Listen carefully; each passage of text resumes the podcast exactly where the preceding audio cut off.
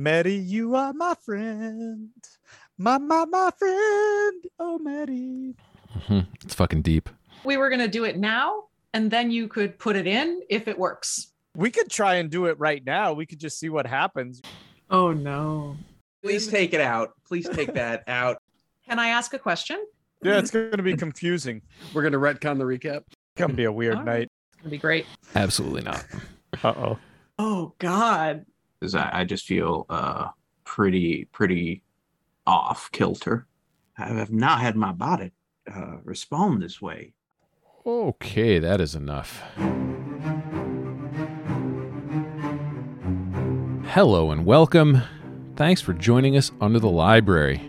We are playing Call of Cthulhu, set in a homebrew universe. That universe is written by our keeper. We are starting season three tonight. We're doing so um, in some vignette kind of ways. The characters are not together. We don't know what's going to happen. We'll find out when you do. If you like what we're doing on Under the Library and you'd like to support us, there's two ways you can do that. You can head over to DriveThruRPG and pick up the Snake's Oil. That is our Call of Cthulhu module that was written by Michael and set in our Season 1 universe with Season 1 NPCs and characters. You can also support us on Patreon at patreon.com slash under the library. One more thing, please check out our other podcast. It's called Up Your RPG.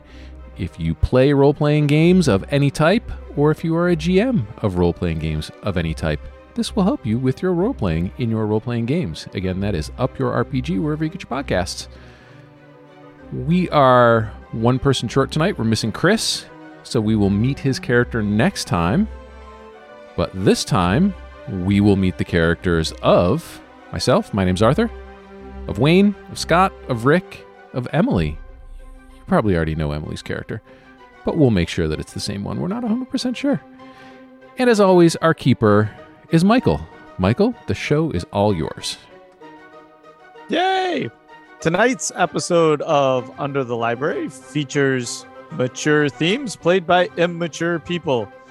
On the real side, those themes could be violence, gore, uh, bodily harm, and any other number of shenanigans that our group manages to get into. That said, uh, if you've ever seen a hole in a tree and been scared to look at it because you were worried a tentacle would come out of the hole, slip down your throat, implant little larvae in you, which would sprout into a larger tree, burst through your body, and leave little tentacle prey for the birds to pick and continue the cycle, then you're probably in the right place. It's like you're in my mind. Yeah.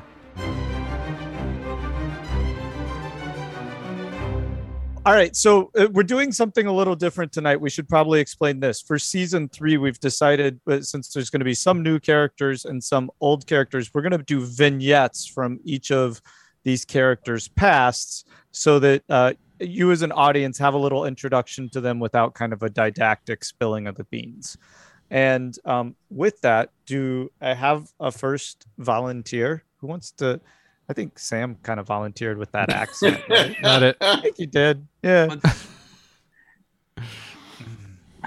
No. I mean, it, you know, uh, Michael, it, you can decide uh, Yeah, whatever you think to makes the most sense in terms of, uh, you know, storyline or Yeah. timeline, whatever, whatever, you you know, you tell us.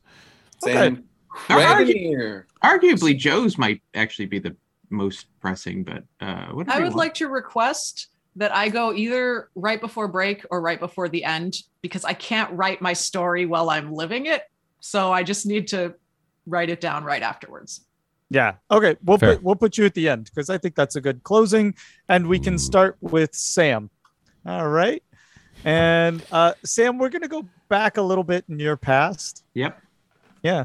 And uh, we're gonna we're gonna flash back to uh, the camera shot will be uh, laying on a dirt road, looking up at the sky, and there's a lot of stars, and you're blinking slowly as you lay on the ground, uh, feeling very not like yourself.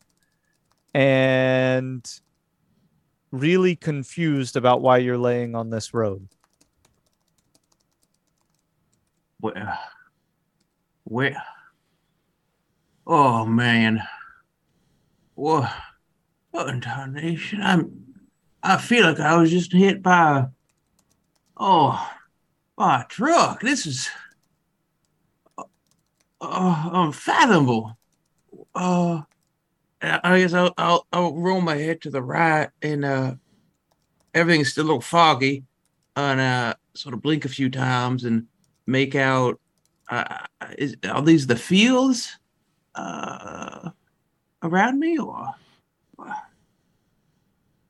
Well, and as you as you as you lay there and you realize that you're kind of bathed in the light of your truck headlights and as you're rolling around your head and looking uh, your truck door is open and uh, seems to be that the engine's possibly even running uh, so I'll uh, probably roll to my side and sort of put my arm up, uh, shielding my eyes from uh, the, the headlights. It's uh, uh, far too bright, and sort of, sort of, almost crawl for a stretch before I, I get up on one knee and then, and then. Uh, uh, and as the lights, as the headlights hit you, and you go to shield your eyes, you're suddenly struck by an image of a, a, an even brighter light that was in your face earlier. And I I I freeze and uh well I would drop to my knees um and, and I and uh sort of start hyperventilating but I don't know why uh and and I would sort of put my own hand up to my my jugular and uh realize that I'm I'm got palpitations and I and I and, and my hands are shaking and I, this is uh, I mean I, I I've I've been on the front lines having bullets whizzing past my my head I, I, I in the trenches uh, watching friends get shot and I I have not had my body uh, respond this way. Uh, this is really unusual and uh, I'll take a minute and and uh, kind of kind of try and get back up and over into the car, uh, trying to sort out what what in the heck that was. And as you as you get into the car, you smell uh, you smell gunpowder, and and you realize that you fired your gun uh, as you open the the uh, oh my gosh the cylinder uh, to your pistol. You realize that you fired at least two shots out of it and I, and I take a look down at my hand, and do I notice, I suppose, any residue that would be there? Uh, as you as you look down at your hand, um, you're struck by this incredible searing pain, but it's not real. You recognize it as a memory, and the pain was shooting through your arm, um, it, and you you remember screaming out loud all of a sudden. And I think at that point, I, I would I would probably start. Uh, I would notice that I was crying, uh, but almost unintentionally, as I have a mix of emotions from uh, flashbacks, probably blended from these more proximal uh, pains uh, back to my exposure in the war to to uh, mustard gas and the pain and the nerve damage and the scarring that happened at that time, and it would probably just just meld in this uh, horror show uh, that that would probably bring Sam. Uh, he'd probably collapse onto the side of his truck. Uh, um, and sort of looking down at the ground, shaking his head as, as tears are sort of dripping off his nose, and he's just uh, uh, wiping sort of the gunk from his nostrils and say almost slapping himself. Uh, Get yourself together, Sam. Yeah, and and he's having a really hard time parsing whether th- this bright light and this searing pain is kind of a, a reaction to a war memory, or if if it just happened, right? If it's if it's something that that happened to him right now. Uh, and and so all these questions about him laying in the middle of the road. Um, certainly, you you've had a past of you know sleepwalking at night, and your Yeah. wife waking you up. Um, Nightmares, sure. Right? Some but episodes of PTSD when I hear random gunfire that cuts me off guard, or if I smell gas, feeling like I'm being suffocated. Uh, but uh, this is so unusual. you've never had it when you were in the midst of operating machinery or you know when you were awake you've never kind of slipped into that space and it's it's a uh, unsettling uh, would be uh, down to down to his core, and um, he'll sort of slump into the the uh, driver's seat um, and uh, take a look at the gun itself and sort of where it's laying, and uh, sort of uh, you know un- uncock it if it's cocked, or or, or basically holster it, um, and then sort of stare out and try and get a sense of uh, where where where he is. yeah and he realizes he's only a couple of miles from the farm uh, or the ranch and uh, you realize that you had you you you remember now leaving the house and you just, just had a strange feeling and you wanted to go out and check the fence lines and make sure that uh, no no cows had gotten away and uh, it, it was just this gut feeling that had gotten you out of the house to go check on the rose. And so I think I think with sort of these these pieces coming back, is the house behind me or or in front of me? It Was I was I just leaving or was I returning? you were just leaving Yeah. And uh I'll take a moment now that the ground is sort of lit up and I'm behind the lights and sort of look around uh the the dirt. Um and do I see any other footprints? Um or make, do a, I make yeah. a spot hidden uh spot hidden. Uh I I don't make that. Okay. And uh you just you're surrounded by uh it's not a mist or a fog, but um just this burnt smell in the air, uh, which you originally thought was kind of what your handgun, right? You thought that that was the smell from that, the residue. But you realize that that that smells actually just in the air now and it's around you but um, nothing else to quite see or take in. And uh, I, I guess I'll, I'll take my uh, uh, flashlight and I'll just sort of do a walk around the car, particularly checking the brakes, uh, just making sure that that odor isn't coming from the vehicle itself. Um, and yeah uh, uh, in fact it's it's not it uh, as you get closer to the wheels and the brakes there's no extra smell so to speak you realize it's just kind of in the air huh. And uh, I guess I'll I'll get up onto the bed of the truck and just do sort of a quick look around, making sure there's nothing, say, on fire in the fields, no uh, overt signs of something burning that I need to sort of tend to. yeah uh make another spot hidden then as you stand there Oh, and this was a uh, hard success, but I'm gonna burn. I'm gonna burn. I'll, I'll burn four points of luck and make it an extreme. uh that that won't well especially since we're going back in the past it's not going to change anything It's a fair so- point. yeah. I just go with that hard success then. yeah. I'll save you a little bit there. Uh you start flickering your flashlight around and you as you do you realize there's not a single animal sound.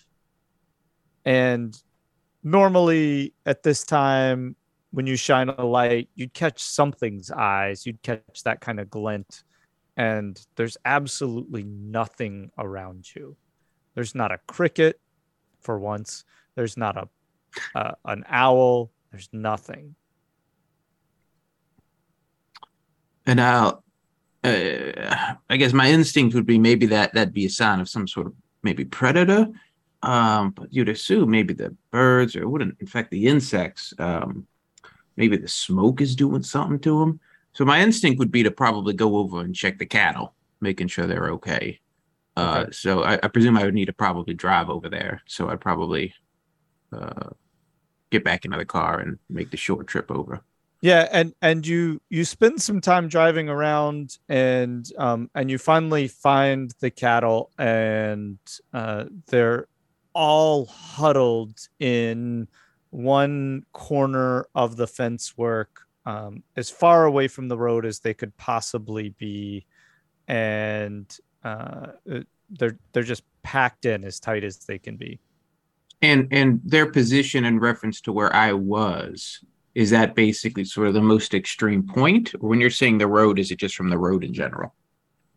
I don't know Uh, if that makes sense. Yeah, most like but from the road in general, they're just Yeah, backed as far away from it as they can be. Uh, and I would, uh, I guess I'd mosey out there and see what's got them sort of maybe spooked, um, and try and maybe corral them back into, uh, I presume a barn. Uh, Make a make another spot hidden. Miss this one. Miss this one. Miss this one. uh, I, I mean, I, I got a regular success. Do I need Oh, to burn okay. luck? No, no, no. That's good. Uh, I, I was just gonna have you fall into it. Uh, as you're as you're walking out into the field to to kind of see what's up with the cattle, uh, right as you enter into the pasture, there's a cat cattle corpse in front of you, completely skinned. There's not a single piece of fur that you can tell on it anywhere. So it's just the cow in all of its muscle muscular structure. That uh, would be extremely unnerving, and he would sort of be cycling through the possibilities in his head of what what the hell did this? Uh, was it some sort of, uh, I guess, I don't know, uh, someone with a interest in obtaining leather goods? Uh, it's really unusual, uh, and so I'd I'd go over to it and and put my hand sort of near it and see is it still warm? It it is. Uh, there, it's it's warm, uh, but there's no blood whatsoever as you touch the muscles, Huh. and there's they- not there's not a as you inspect it also. Uh, thinking about the leather goods, there's not a single knife mark either. And, and as I'm touching, I mean, is it so fresh that the muscles are still twitching under my hand? Not that fresh. Okay. Yeah. Um, and I'll sort of look around now the body. Uh, do I notice anything else around it? Uh, tracks from the animal itself, I guess, would be the most precedent, prescient, and then any other tracks. You're you're in a pasture, so there's going to be hoof Tracks prints. everywhere. Yeah. Okay. Um, but no, no other sort of boot prints, right, or something. No. Yeah. No no blood, no boot prints. And the animals are just what? What are they doing as I'm looking at this? They're all pointed towards you. So they're all facing you. And if you can just imagine like a, a, a clump of cattle with heads stacked on top of butts, right? Like the other ones have backed up into the other ones as far as they can, but they're all facing you. And their backs are basically against the fence lining of the Yeah. And I'll I'm I'm really uh I'll I oh uh and that's now got me a little anxious because this is really unusual behavior for for the cattle that I've sort of raised. They know me. And so I'll I'll start to walk sort of looking at them but on to the side if that makes sense, sort of like sidewalking just to see do they follow me or are they staying fixed on that or or or what?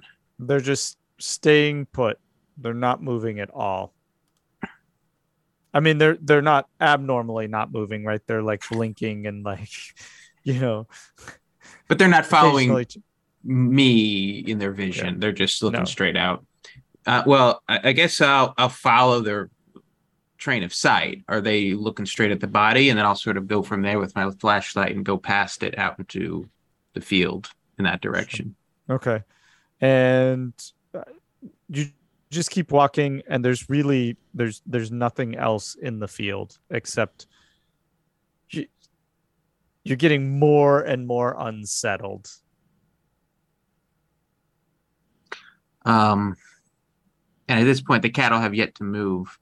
I I guess I would. Uh, boy, it, it's probably too late for me to try and move the corpse. Uh, although I would want to try and if that's if that's spooking them. Uh, uh, trying to think. I, you know what? I would probably. I'm gonna probably talk to whatever sort of, you know, maybe maybe uh, uh police probably the next day because this is this someone someone's killed one of my animals. Uh, so I actually probably get some chicken wire and sort of uh, put it around the body with some posts just to try Okay. and just to try and preserve it from anything trying to get to it, if that makes sense. sure i got you there okay And I guess I would try and start to lead the cattle back towards like uh, the barn. okay and uh sure we'll say that there's sure okay and so uh, you're trying to move them upfield some more basically Yeah. Okay. And yeah, roll with roll with your do you have animal handling? Let's go with your animal handling. Roll your animal handling. It's like a D and D thing, but sure. Yeah, we've got something Yeah. like that. All right. There's yeah. Uh, you got a 12, uh, which is at least a hard success. Yeah. Okay. So as you get closer to them, it spooks them a little bit, which is odd because normally they're pretty comfortable around you. As the light gets closer to them, you spook them a little bit, and Hmm. one on the far edge jumps and bolts off towards the barn. And as it does, the rest of them kind of follow suit and start chasing after it away Okay. from you towards the barn. All right, good. And I'll just do sort of one more look around past the fence and then sort of 360 degrees. And and then, you know, at this point, uh, I'm I'm I'm really confused. I, and I'll I'll take just probably a look up as well. Um, if I'm feeling that sort of uh un, un unnerved or unease sense of of of, of just uh, anxiety. Yeah. and uh, there's a it's just kind of this beautifully clear night filled with stars and as you look up there's even a shooting star that kind of goes by but Oh. nothing else in the sky Interesting. And I'll I'll uh I'll kind of make a note of where this is and then head back to the car and start driving back uh you know to to to uh to home to home. Yeah. okay Yeah. right and as you get home and you finally kind of take a minute to recognize where the moon is. You realize it's really late in the morning. So it's And, and and if I estimate how many hours had passed from when I initially left, mm, six seven maybe eight. It and I'm presuming Cheryl's asleep.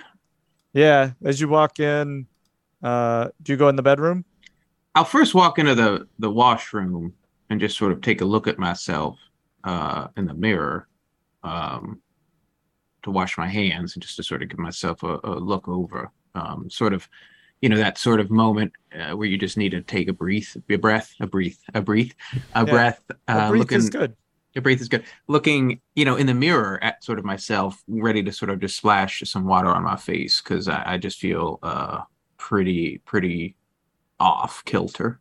you're very pale with these deep circles under your eyes and I'll sort of just take just an inventory of myself, and I'll sort of take my my I look at my sort of shirt and clothes, and, and is it sort of do I notice anything else except for like maybe the dirt on my backside? Uh, not much else. Uh, we'll make a spot hidden. We'll see. Maybe there'll be something. An eight. Hmm. You got to notice something, right?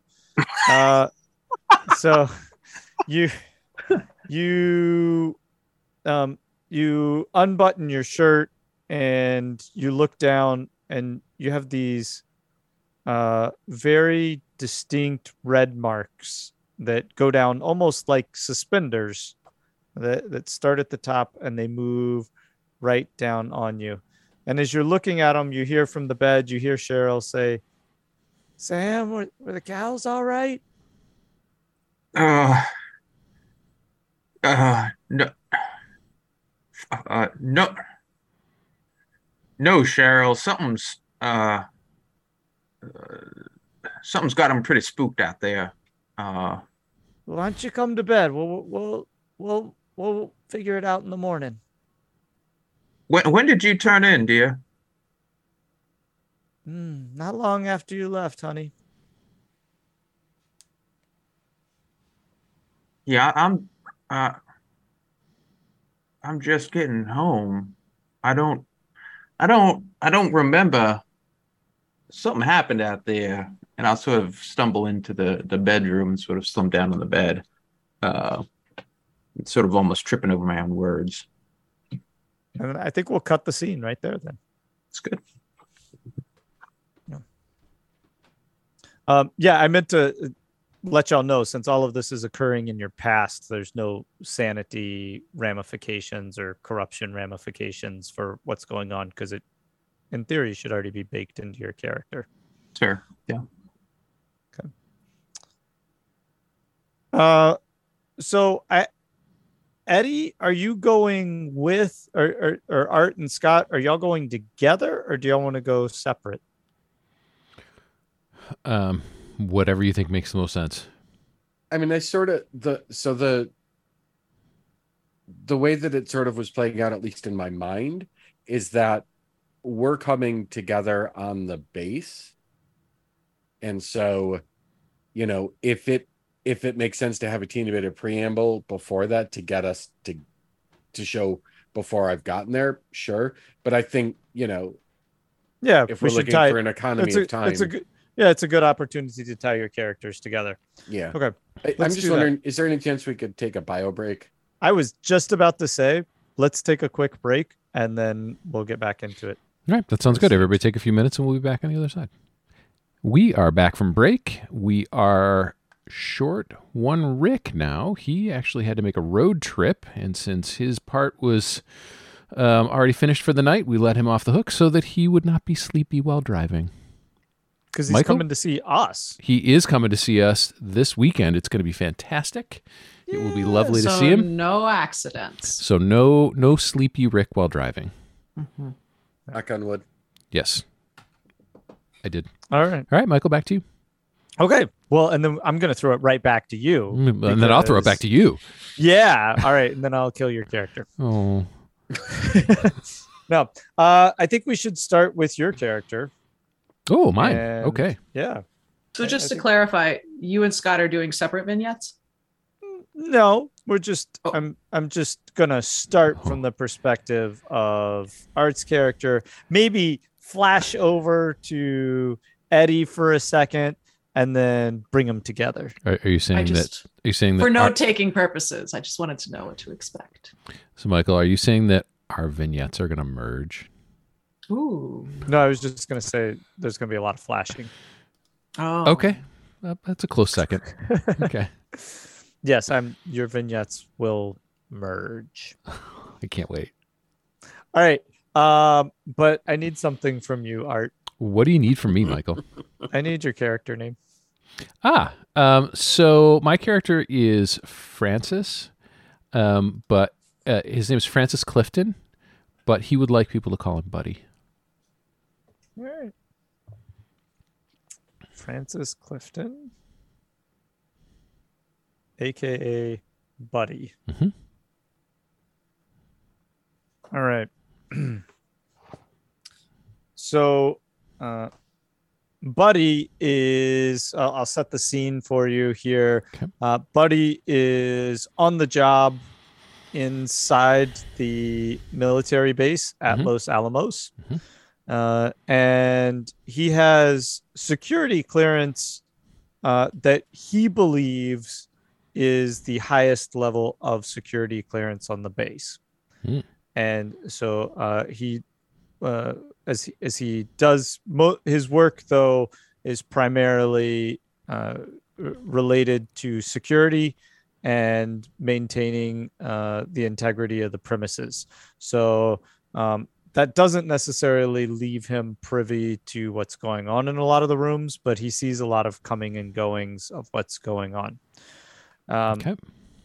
and he uh, as he as he investigates the any vulnerabilities and making sure that everything's safe um, he believes that he has kind of free reign to walk around places and enter labs as necessary um, on this particular day uh, you're um, going down the halls and you're in one of the lower levels of the lab uh, you're um, f- five floors below the kind of entrance of the building the surface of the building Okay. and uh, as you're making your rounds through the hospital uh, or sorry through the lab uh, you hear some really strange noises coming out of one of the rooms. Um, now to set up a little bit of precedent here you, you're used to hearing kind of uh, animals. Sounds like they're probably doing experiments on animals. You see cages brought in frequently and uh, you know things being exchanged undercover uh, some of them being transported around the facility. The building that you're in though um, you don't ever leave this building so you only um, have been assigned to this one building. And on this particular day, uh, as you're making your rounds on the floor, making sure everything seems secure, um, you hear one of the scientists scream. Well, I shouldn't say scientist. You hear a person scream violently out of one of the rooms. And this is odd because you've only used to hearing animal screams. hmm Okay. Uh, uh, I, I would definitely run to find out what, what's going on. Okay. And uh, let's probably set up your character. How are you dressed? Uh, so definitely, you know, military police uniform, um, standard issue army uniform with the, um, you know, that that funny hat that the MPs wear. Um, you know, he had his, his sidearm, um, and they got that. What's that thing they wear across their chest that that has the military police thing? Um, I would assume he would have a shotgun as well, and for some reason, uh, yeah, sash. Um, for some reason, I'm picturing very vividly uh, one of those old school metal flashlights, you know, the like silvery ones, um, because I would assume he would have to occasionally, you know, look into corners as he's making his rounds. Um, would he have keys to rooms, Uh, so, or is he just sort of a hallway monitor? hmm. Let's make a luck roll. Okay, It's, it's curious. Let's leave this one up to chance. all right.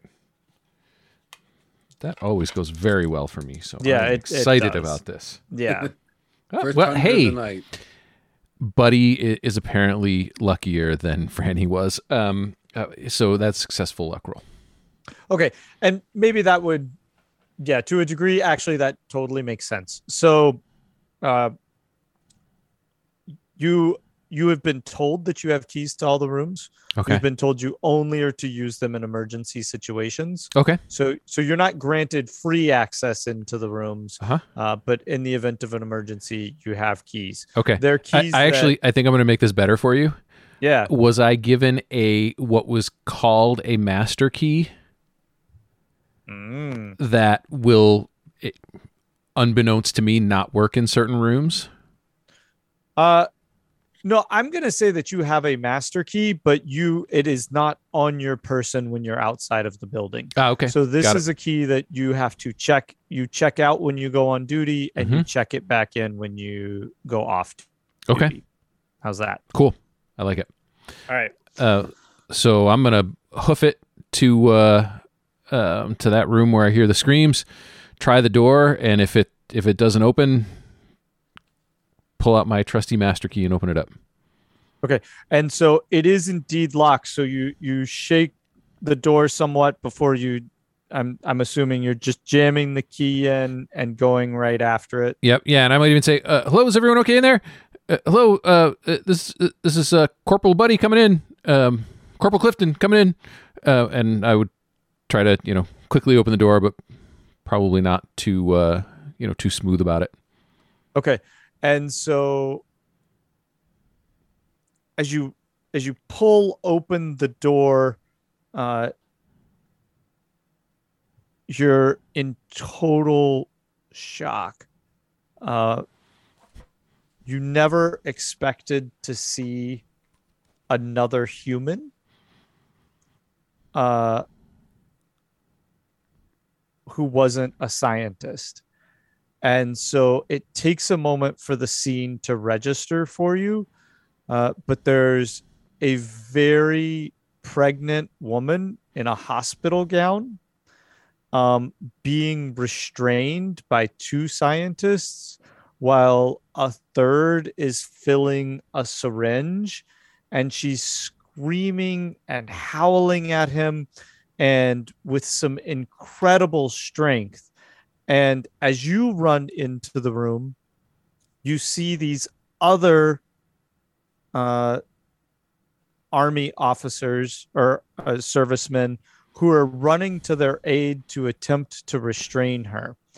Um, her face, it's it's it, it looks like the flesh has been gnarled, not like scarred or chewed. It's but it's been wrinkled up into these large masses that are are bulging off of her face.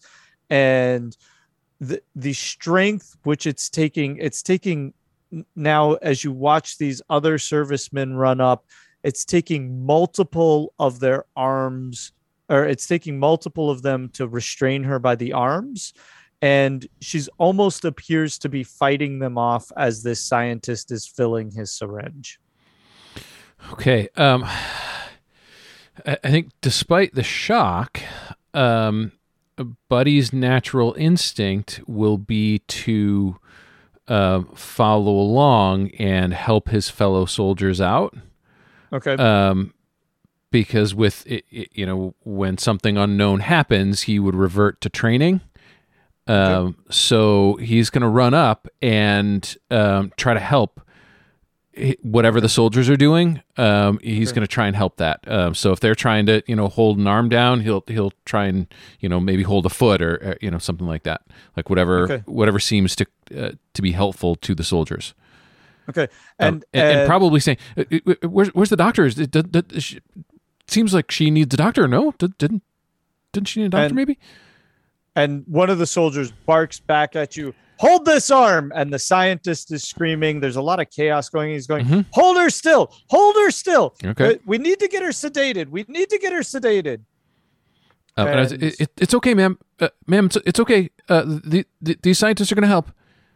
and when as you're speaking to her she turns and you only had kind of this shadowed view of the side of her face and she as she turns and looks at you uh the blood vessels in the whites of her eyes have all exploded and her eyes are filled with blood around the pupils and this this gnarled kind of flesh is is hanging off and obscuring it and her breath oh that's what really gets you in that moment and make a con roll Okay.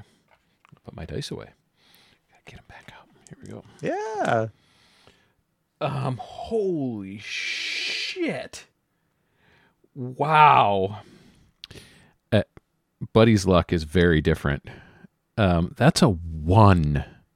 wow that was your constitution roll yeah um and Holy uh, shit. so you're you're not only like it doesn't make you sick at all. And in fact like as you smell it you smell this breath and it's it's familiar to you. And you'll be able to place it later but you can't place it quite at the moment except to say that it has a, a, a chemical odor to it um, almost like formaldehyde mixed with lemon juice. Um, it's this really Sounds terrible. acrid smell yeah that that that kind of burns at you and um and as you're as you're staring her, you can't help but feel this very strange mix of conflict about your duty Mhm. and why this woman's here and and what's going on um and about that time uh she starts to go limp um as whatever the scientist has injected into her takes hold okay. Um, it, it, she okay? soldier What- Is this woman? what are is you there a doctor? here I, I I was doing my rounds and I heard a scream. I came to help. Sir, Uh, I, and and the scientist speaks up and he says well i am her doctor what is the problem here officer Uh, uh, no problem, sir. I just want to make sure everyone's okay. Uh, that that's my job, just to keep people safe. Uh, I want to make Uh, sure she's okay. I came to help you, make sure no one was hurt. uh make a spot hidden Okay.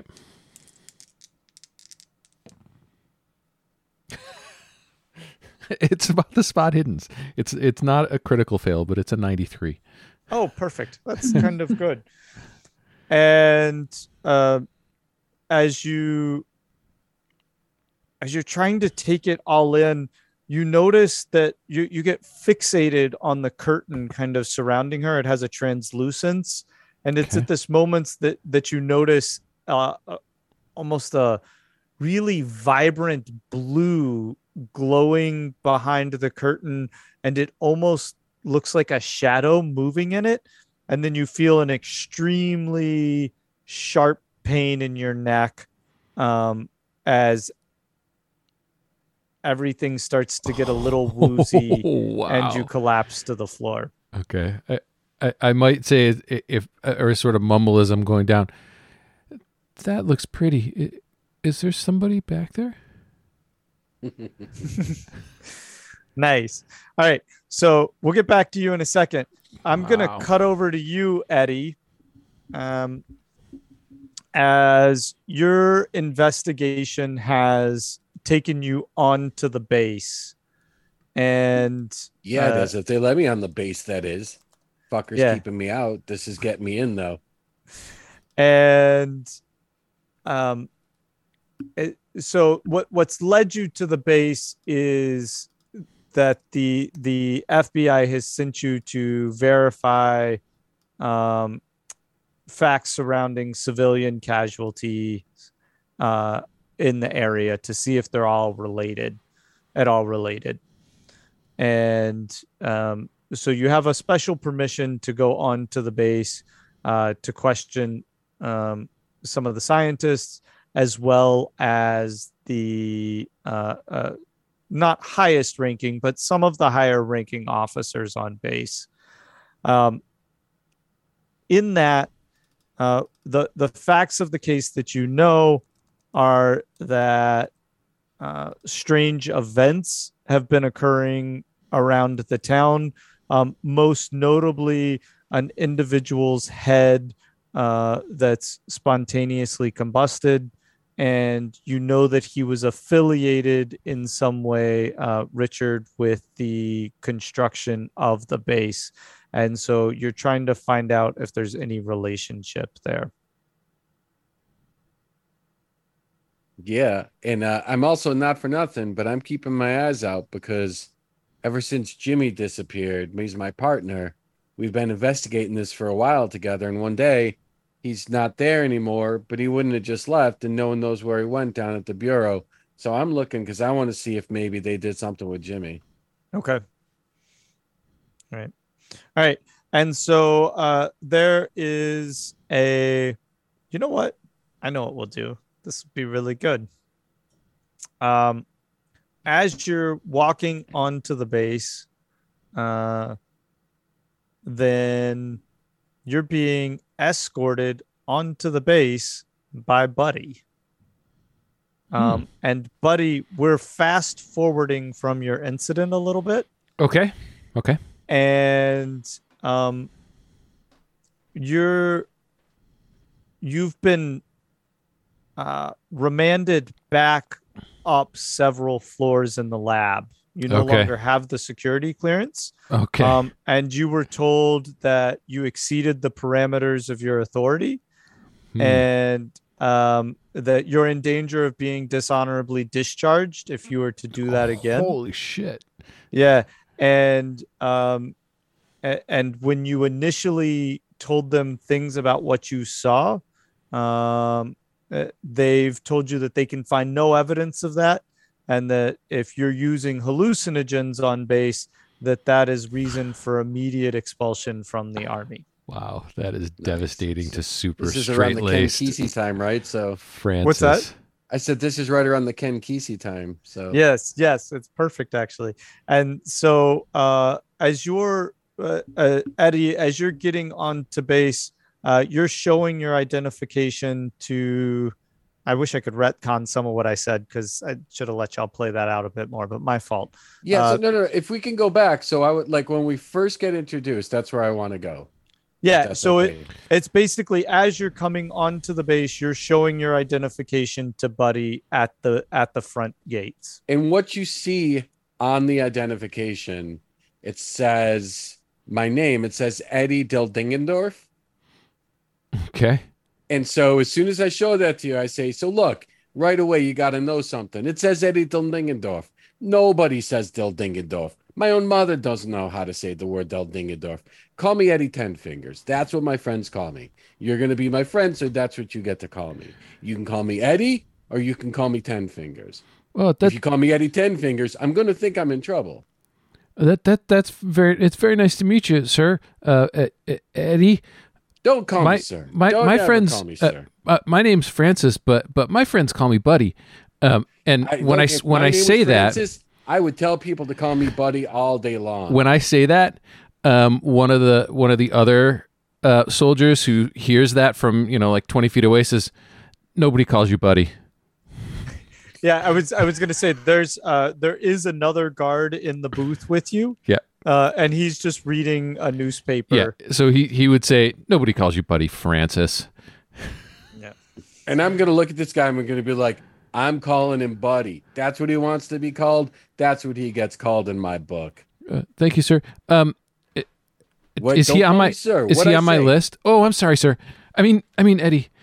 Um, it, do I have a list of people? Do I expect him? Yes, do I have? yeah, he- okay, so I have clearance. clearance. Okay, He has clearance to come on the base. okay, okay. Well, uh, I I see your name right here. Um, you you're you do have clearance to be on the base. Uh, where would you like me to take you? Well, do me a favor. Can you tell me, do they give reasons on this piece of paper you're looking at right now, buddy, that tells you why I'm here? Does it say this is why Ten Fingers is on base? Or do I got to tell you this? Because I'd love to tell you. I will look down at the paper and see if it tells me.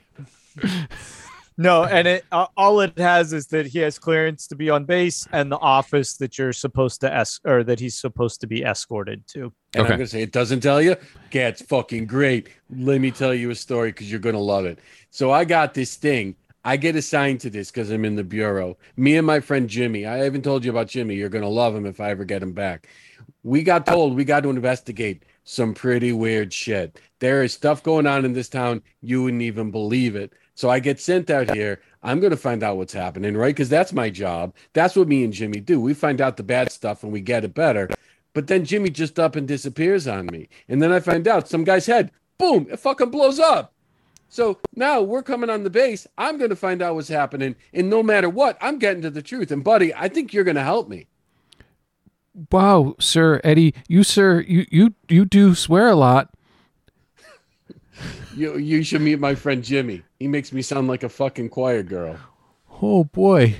Okay. Uh, what what do you want to go to the the building we're supposed to go to? Yeah, I'm gonna. I gotta go talk to some. What is it, Corporal Smith? Corporal? I don't know what the hell. He's some army idiot. I gotta talk to him and find out why there's people getting killed off in your town, and they pretend like ain't nothing happening. Francis Buddy is very uncomfortable. He's clearly uncomfortable. Uh, oh, okay, right this way, sir. Uh, Eddie, sir. Uh, That's a and he man. turns and heads out. Um, is this a walk to it or a drive to it? Uh l- let's say that you're let's say it's a walk to it. Oh, So you're I was So hoping to get into one of them one of them army jeeps that the MPs drive around, but it's fine. it's fine. No, that's fun. Yeah, do that. That is fine. It's not Okay. integral how, how y'all okay, yeah. All y'all right, so he would have what you know those open uh, Yeah. army jeeps. He'd hop in the driver's side and you know fire it up and drive over to. So it, when we do that, I'm getting in, but I'm my feet are on the seat, and I'm sitting sort of back, and I'm like, "This thing is amazing, buddy. This Oh. thing is. Am- I've always wanted to ride in one of these they're- jeeps. They they're- never let us ride in these jeeps. be careful, sir. Th- They're pretty I'll easy to fall out of. I'll be careful, and I'm like sort of looking around, and then I sort of jump down to the seat, bounce a little bit. I clap you on the back. I'm like, buddy, this is amazing, man. You're a good guy. This is fun. Buddy is intentionally driving slower than he normally would. Okay. Um, so yeah, we get there, turn the thing off, head into the building. Um, you know, Buddy's being formal as usual. Uh, you know, just kind of leading Eddie to the direction of wherever he, it is he needs to go. Okay. And so you lead him to Corporal Smith's office, and uh, Corporal Smith is, you know, seated behind the desk, and he says, uh, uh, Special Agent. Uh, Del Well- Dingendorf, you're not going to say it. Just call me Ten Fingers. All right, uh, special agent. We'll leave it at that. Special agent. Uh, why don't you have a seat? Uh, and uh, officer uh, uh, Clifton. Clifton. Yeah, Officer Clifton. Why don't you wait out in the hall and uh, you can es- escort the special agent uh, back to his vehicle when uh, we're done with our conversation. Sir, yes, sir. And he'll step outside. Okay. Okay, he's a buddy's a good man. You should have seen him drive over here in that Jeep. That thing was amazing. Uh, what can I help you with, special agent? So I'm I'm here. I got a couple things. I thought it was here for one thing. Turns out there's more than one thing going on. So first, there's a guy named Richard. Turns out his head blows up. But they saw him. I got eyewitnesses saying they saw him get out of the Jeep or not Jeep. He got get out of the car with people that have been linked to your base. And I'm looking into this. And then when I come and look into this before, you guys won't let me on the base. I've tried a couple times. Me and my my partner Jimmy. And now all of a sudden, my partner Jimmy, he disappears when we're looking into your base. So I'm here for a couple reasons. I want to find out why people's heads are exploding that got dragged out of a car and then put into a car and all this stuff with people from your base, and then why my partner Jimmy disappears. Special agent, I cannot help you with your partner Jimmy or your best friend or anything else. You are here on a limited extension because my my higher superior is friends with the FBI and your superior and we're doing this as a favor. Yeah, don't don't. It's not that I don't appreciate it, but you know when we so what can I help you with? I can't help got- you with hearsay and storytelling and those kinds of things. What What do you I have that's if it's hearsay or storytelling. What I think is going on is we got someone murdered, seen connected to people on your base. And what I'm hoping you'll let me do is maybe go around, start to look for some of the guys that were seen bringing this guy Richard in into that car and bringing him over to the base. Because I got eyewitnesses that connect him to your base. You don't have to like it, but you gotta you gotta let me see those people. I got a warrant for this. Uh, special does- agent do I hear that? Do Yeah, I hear you the can- conversation? yeah, yeah, yeah, yeah. You Oh can yeah. I'm I'm as loud as. well, I didn't know if you like I- maybe close the door or uh, okay, Doesn't yeah, the door the There door is be three closed. doors and you'd still yeah. hear me. still here. Yeah, yeah, All right. But can I hear the can I hear the response too? Uh, make a listen roll for the response Okay. because uh, while Eddie's definitely making it loud Oh, enough yeah. for you to hear. Yeah. Uh, yeah, that's a success. Um, and I think it is. do, do, do, do, Um, it's a success. It's a little short of a hard success. Yeah. So then you can you can you can hear what he's saying. Okay. The, the response as well. Cool. He says, uh, "Special agent, I am in charge of secrets our nation has entrusted me with. I am not in the business of figuring out who murdered who or dead bodies off of this base. Was this body found on this base? I, I got to be clear here, Corporal, because uh, I I need an answer, please. Are you saying that because you're in the army, you don't care about people getting murdered in our country? Did you stop being an American when you became a corporal in the army? Because Americans care about what happens to other Americans. Americans care about murder. Americans care about safety in our country. There's And not he- just one secret. There's a whole country full of people that deserve to not have their heads exploded because they got connected to someone on your base. He And I got a warrant telling me that I get to talk to people on your base so that I can find out why someone's head got exploded. So he flips his shit, turns bright red, and I would slam. Oh, I'm losing my microphone. Ah, there we go. That Oh, doesn't see? help. Wow. That's how are. that's how upset he is. I'm so upset I'm throwing away my microphone. He goes, and he goes, Are you calling me un-American? I'm as American as they come. I am here working in service of you. Don't think you can come onto this base and tell me how to run it. I'm I'm pretty sure I didn't tell you how to run it. What I told you is that if you're an American, you're going to want just as badly as I do to protect all Americans, not just the ones on the base. Well, then, damn it, get out there and start talking to people and Oh, you're a good man, Corporal Smith. me. You're a good man, Corporal Smith. And I'm going to stand up and do my sort of best Gomer Pyle kind of salute. Oh I'm God! like, I'm like, I, I'm sorry. We, we people in the FBI, we don't really salute each other. Sometimes with one finger. The rules are a little bit different for us. But you're a good man. You're letting me do my job. We're good Americans together. We're gonna do our jobs together. You and me, buddy. And I'm like, and I, I do this. I'm like, buddy, we're gonna keep going. You're my guy now. All right. And so, uh, is there? So that's kind of your introduction to each other. Is there anything y'all want to do in closing?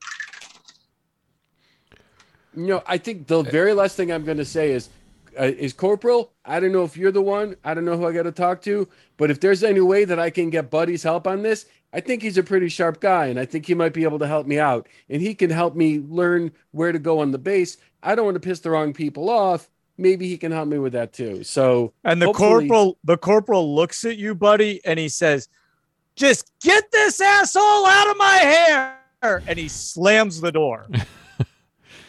Uh, uh, sir, Eddie, sir, I, I think that that might have been a yes. you know, I. I, I think you're a pretty smart guy. If someone doesn't say no, the answer's always yes. That's one of Eddie's rules. I, I don't Uh, know if that's a good rule, but okay. But I think it's enough that Buddy could take it as an order. Yeah. Mm-hmm. Okay. Yep. So at, at some point, um, I, I would assume that um, the two of them are going to spend quite a bit of time together. At some point, when no one else can hear it, Buddy is going to relay what it, what happened to him to Eddie. Okay. Oh, cat butt. There's a little smirgle smurgle murgliness going on the screen right there. Uh, so, do we have time to play that out or no, Michael? Uh, I, I think that probably we don't at this point, Okay. but I, I think it's it's probably enough to know that that's shared knowledge. Sure. All I can do is envision Art's new character as Buddy the Elf. Which is funny because on Elf Day at our school, I do wear uh, an elf sweater with the name Buddy on it. It's all coming together. hmm All right, Wayne, let's get let's get over to you and uh, Sister Bielo Pushkin. Is that right? Sister Bielo, Bielo Pushkin. Oh dear. Okay. I hope you're going to spell that. Can I just write sister? Can it just Can be you sister? put that in your uh, Sister Zoom B? name so that I know how to spell it? Got it. Sister B it is. Don't wait. It'll be. It will, there'll be a, a shorter version of it Oh, okay. that she'll be going by. Okay. That's it. There you go. Wow. Yellow Pushkin. Okay. And so we are going to cut to uh, all right. So you are in a um oh my gosh, why did the Convent is that the name? you're Thank you. Yes, I appreciate I that. got your back, Now, babe. Words. Yeah. All right. so you were Yeah. And then Get thee to all right. So you're in a convent, and um, the the atmosphere in this convent is very tense.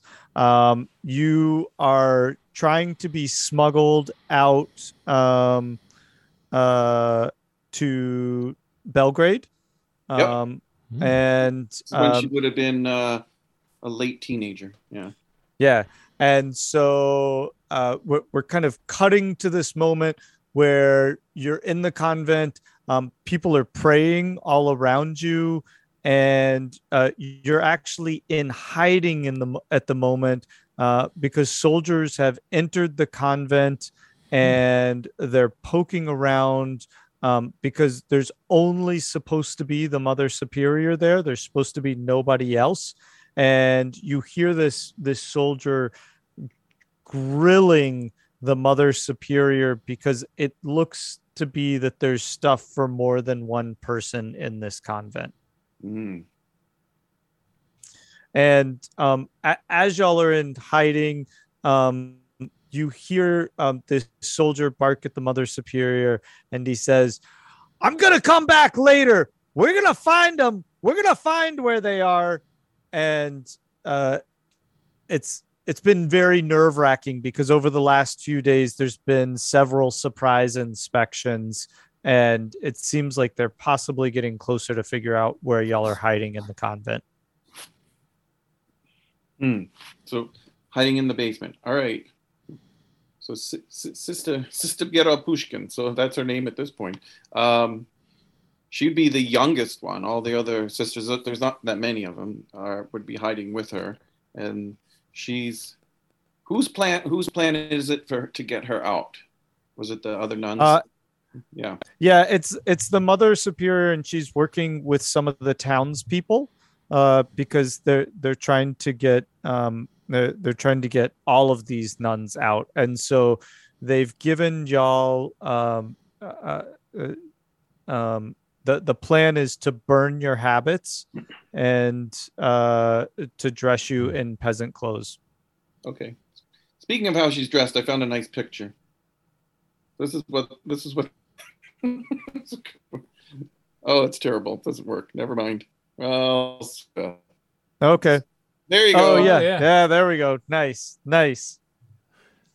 It's a Russian Eastern For those Orthodox. for those on YouTube, you can see it. Oh, there you go. Um, so she's new. She is new to the. Or she's so young, and uh, she says, "She says, sisters, we, we we must we must make our way out of here. There is no no time to be afraid. These soldiers will come and they will take us for sure. You know that. Mother Superior is doing a wonderful job." And then uh, whoever's there with me, she says, "I think we should make our own way. We cannot be smuggled by other people and townsfolk and trust anyone." Everyone is turning on everyone in this town. We must do it ourselves to make our way across the border away from the Soviets. And then And- she, go ahead. and uh so you all you all dress up as peasants and you load up in the back of a truck um and uh you have you have to trust one of the town members to drive you out. And uh uh, so along the route though um you get stopped by a group of soldiers and they want to know where y'all are going and um, he has you all get out and he points his rifle at you and he says what is your name So Sister Bielo Pushkin is the type. She will um. So she's only like she's only five foot two, and she uh, acts as if she's you know ten foot two. So she steps forward right to in front towards the soldier, and, and even would push the push the uh, rifle. And she says, and she says, she says, I am I am Olga Bielo Pushkin. And she says, I am I am local gymnast. He says, how dare you stop us? We are going to village. We have many things to do. We have great work to, to do tomorrow for our Soviet great Soviet agriculture. We must we must harvest the wheat before it. it is too cold. but you said you're a gymnast He says, I'm gymnast and when I do it for our great country when I can. And he says, and I, I do I do all that I can to make things very beautiful around here. And, and I farm too. What are you? Just lazy soldier? We see you sitting around all day smoking your cigarettes and drinking vodka at night. You're almost all worthless.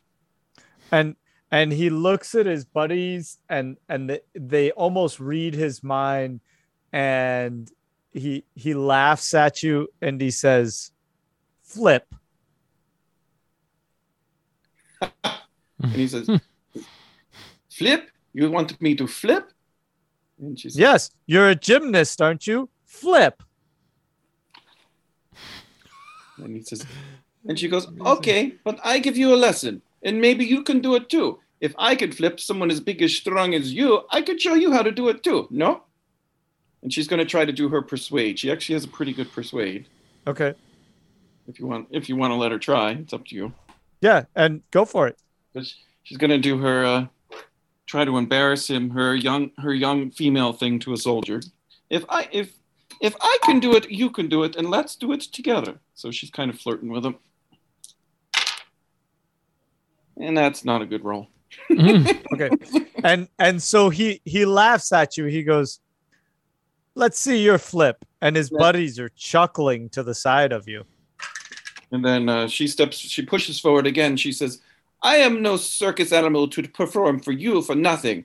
You just tell me to do something with your gun pointed at me. He says, Who do you think you are? You people coming around trying to boss people around. You are nothing. You are just scum pushing people around, telling them to do things. We will not do that for you. I will not do that for you. And and he says, "It is simple. If you are gymnast, then I will not shoot you. But if you are a peasant farmer, I shoot you and nobody will miss you."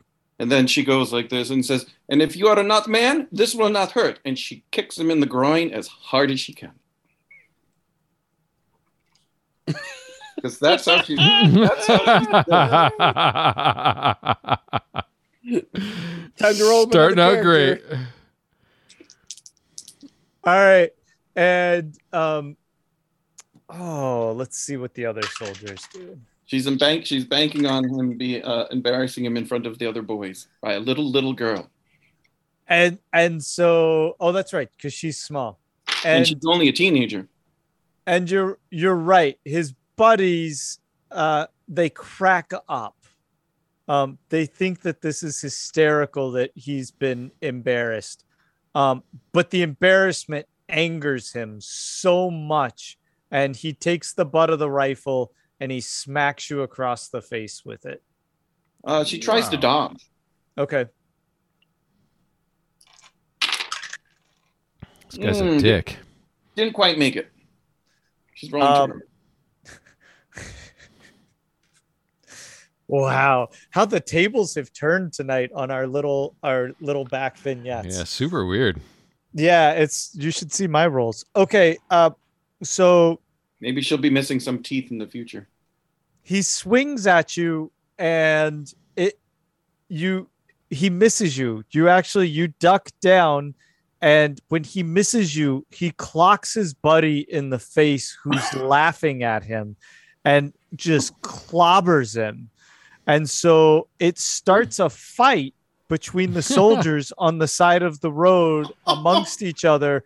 They just get in this brawl about that little girl kicked you in the nuts. And he's like, I'll show you my nuts. And like it just, you know, Oh, man. it turns into a show preamble and um, y'all all quietly get back in the truck and uh, he takes off with y'all um, as this scuffle goes on in the background Wow.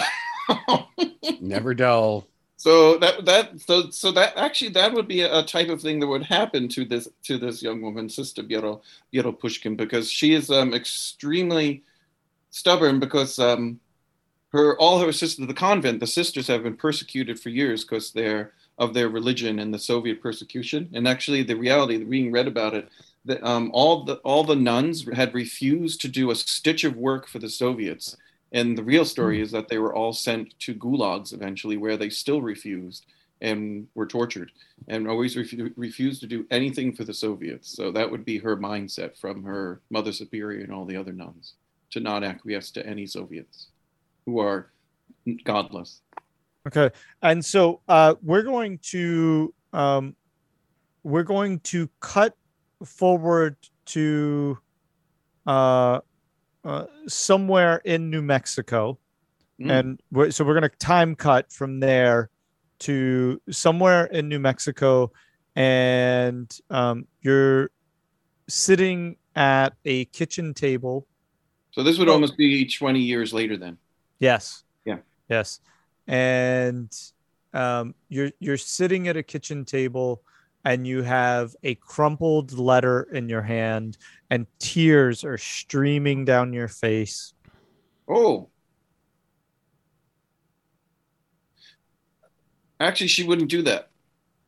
Oh no. The quote the quote I sent you, she wouldn't cry because that her famous her famous saying. Her, her saying is uh oh. yeah. Okay. Then she's sitting there. You're right. I'm sorry. Um, she's sitting there. I, I was thinking because she was in private in a private place, but you're Mhm. right. Um, uh, all right. Well, so she's sitting there with this crumpled letter, and her eyes are watering, but she's fighting those tears, and Mm. it's this uh, this look on her face is a mixture of of anger and rage and fierceness. Um, as she um and and she's mumbling a rosary under her breath as she as she has this look on her face Hmm. And no one else is in the room. And she said, and, and, and what does this what does this letter say? um and uh oh i was i was going to leave that up to you how much you wanted to reveal in fact we could even cut from this scene if you wanted to um but um that up to actually she wa- I, I I- guess we could do it. So this was this would be the one where she is told that uh who's the letter from? uh it's it's from the um it's it's from the soviets it's from do you want me to be more explicit Yeah. Okay, it's it's from the long hand of the Soviets reaching out to remind you, and they're they're using uh, very explicit details about what happened to some of your fellow nuns to remind you. Yes. Okay. So she says she says uh she says I guess quietly to herself. She says you- says you people you know you people have put me in a terrible terrible position and she's looking she's looking up because she's on her own so she's talking to her the great one that she believes in. And she says says these people these godless people have put me in a terrible position and my sisters are are imprisoned and in great pain. And they push me on to do things terrible things. And i will do them only to the extent that it doesn't cause other people terrible harm. And she, and she crumples the letter even more. And if she has a candle there she starts it she burns it. And, and she watches the the ashes slowly burn and go away and she says and then and she says someday all you people evil people will be blown away just like these ashes and she pushes them off the off the desk and she blows them and then she blows the candle out Perfect. And then we go dark, and we'll cut to, uh, we'll go from darkness to a a dim light coming up. And Joe, are you ready? As soon as I finish this sentence. Okay, we'll let you finish that sentence. Okay. Yes, I am ready. Okay, and so uh, there's, let's see, I know. Are you ready? Yeah, no, I, I've there's so this one's been like I this one's been the hardest one for me to decide the exact point to be at. But I think what we'll do is um so you're underneath a bed and uh you're looking out underneath the covers and there's occasional flickers of light like uh shadows are moving through and uh, your your hands are damp, um, almost sticky, and you you're looking around, and your your heart's racing, and you're incredibly confused because the last thing you remember was reading these words out of this book. So, do I know whose bed I'm under? you yeah because you would know the floor of the room and, and you're under your own bed Okay. So I remember reading the words and nothing else. Yeah. What do I hear? It's very, very silent in the house. And yet I see flickers. Hmm. Okay. I'm going to carefully crawl out from under the bed. Okay. Is my door open? Your door's open, and you immediately notice uh, blood smeared um, down the side of the door. Oh. I'll peek into the hallway. Okay. As you do, you you start to move your head, and then you you feel your hands, and and you look, a- and your palms are sweaty, um, but there's dried blood all over your hands as well. Mom? Dad? Hello?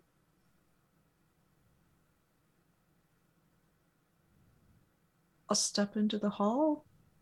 Okay.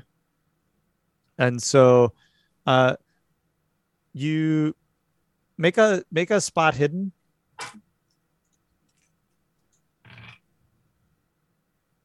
Uh, that's close. Let me check. Um, I, I rolled a 43. Oh, yeah, that's a success. Okay, and tell me, is your wa- was the house uh, with you in Abiquiu? Was it one story or two story? One story, full basement. Okay. And so as you walk out of your room and step into the hall, you notice that there's a a thin line of blood on the wall. Um, but it's not like it was dragged across. It was almost like it was playfully like somebody made like little loopy designs with a finger with the blood that goes down the hall. So, um, my parents' bedroom is at the end of the hall, and mine is on one side of the hall. Okay. Does the blood go past my door? it goes in it it stops at your door. Oh.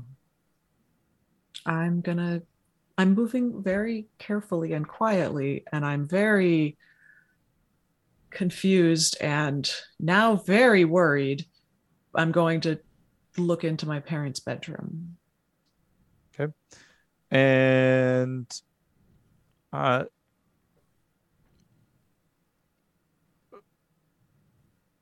you go down on your knees crying there's blood everywhere like whatever happened in here could not have been good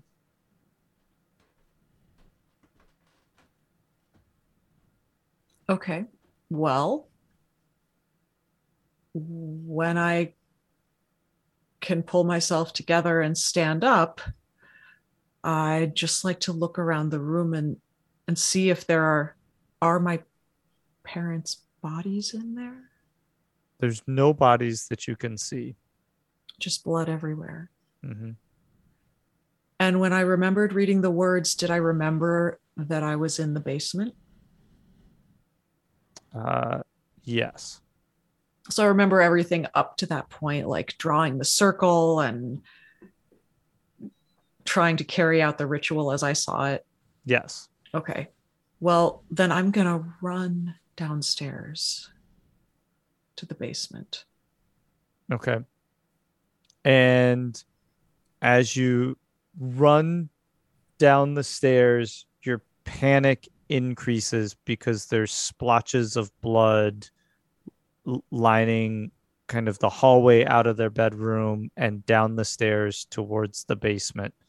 Uh, when you get to the basement, it's uh, completely dark. You can't see anything down there. Now, there are lights in the basement. I'd like to try the light switch. Yeah. And nothing. It doesn't work. Okay. I'm gonna go back upstairs to the hall closet and I we would have flashlights in the 40s, right? Sure. Yeah. yeah. Okay. Uh, and get a flashlight. In, in our 40s, we have flashlights. It's our 40s, damn it. Okay. Okay. I'm Okay. pretty sure they were there in the actual 40s too. Good. Good. Then I'm going to get a flashlight and go downstairs because I haven't really pieced together what happened, but I just have this memory and I want to see if it's a real memory or if it's just like a dream that I had. And what's your memory? Well, um, me and my friend Mary were in my basement and I had shown her this book, the book that I took from Hans, and I told her about the ritual that I saw him making and casting and I I mean nothing happened when he did it, but just the whole theater of it was so fascinating that I wanted to do the things that he did. And together we drew the marks on the ground um, using salt. And we lit the candles and we placed them around the circle. And we read the words. Well, I read the words as best I could. I mean, I didn't know the language, but um, I made the sounds. And that's all I remember.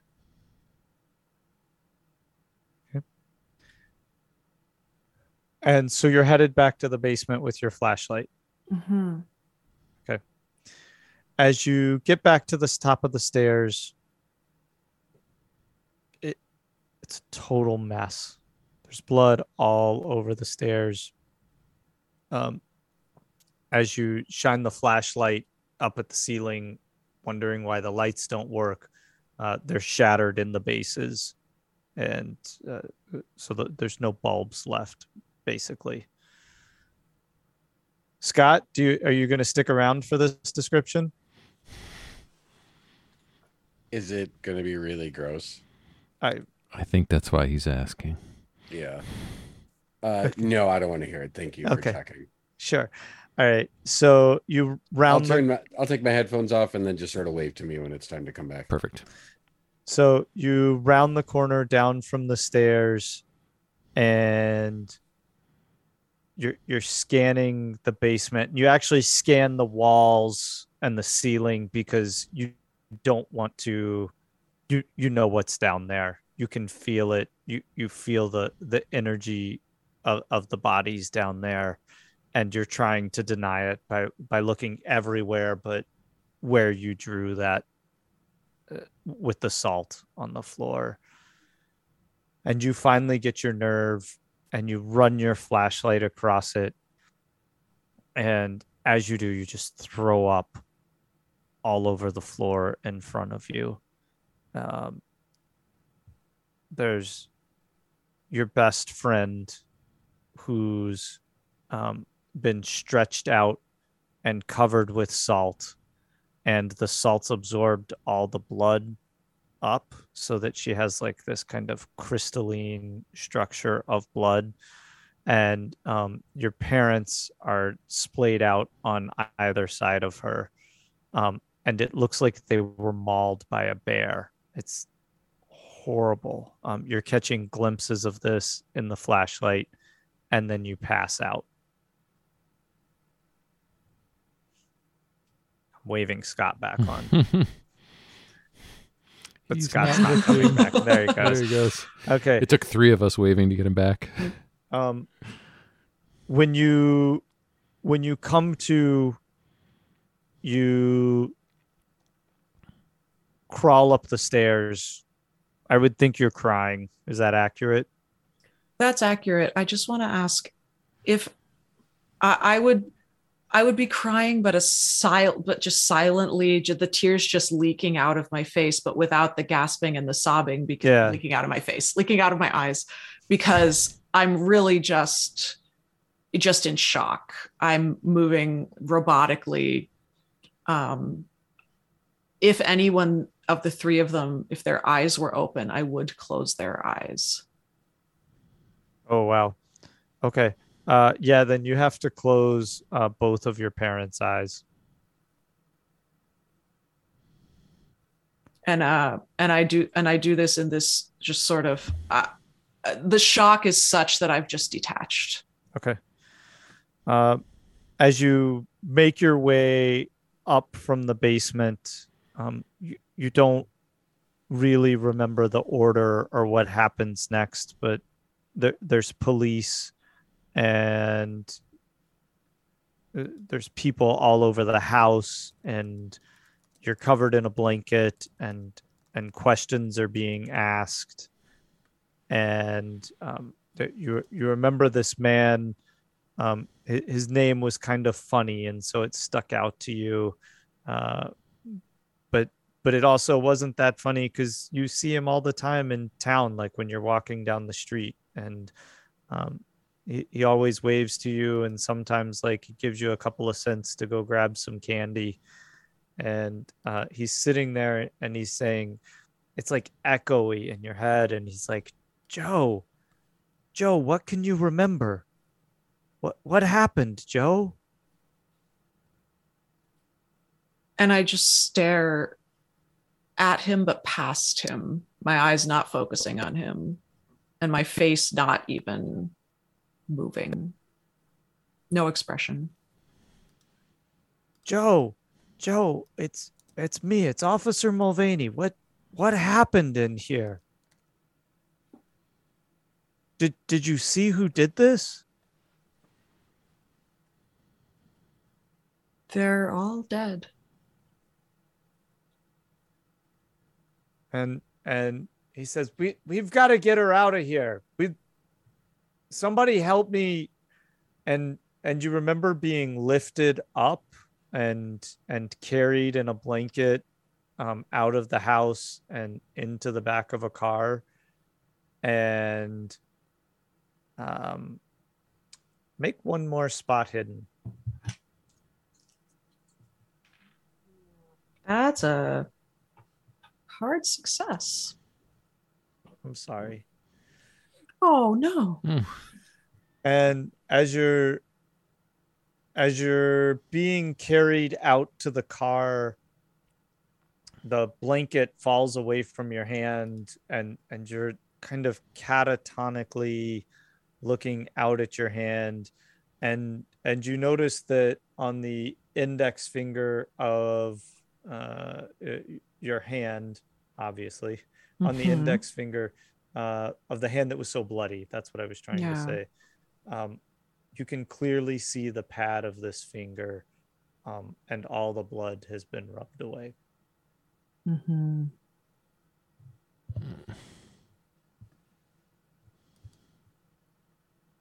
And we'll cut from there. Unless you want to say anything, Joe. I don't. Is that where we're closing the show?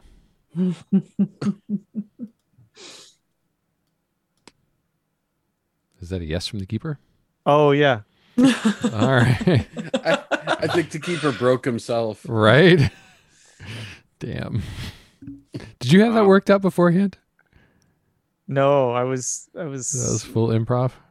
uh, well, not I mean it's part I I don't want to ruin anything. Okay. It's not All right. full it wasn't full improv, but Okay. it was like everything that happened was. The mechanics weren't. Yeah. Very sublime. That's wonderful. Yeah, that's great stuff.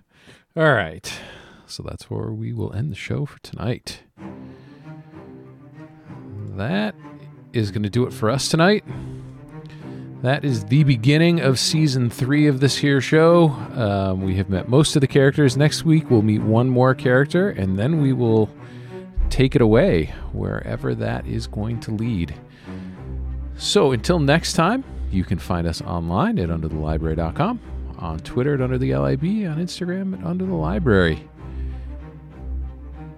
So for me, for Scott, for Emily, for Wayne, for Rick, who is driving right now, and for Chris, who is off this week, thanks for joining us, and we'll see you next time.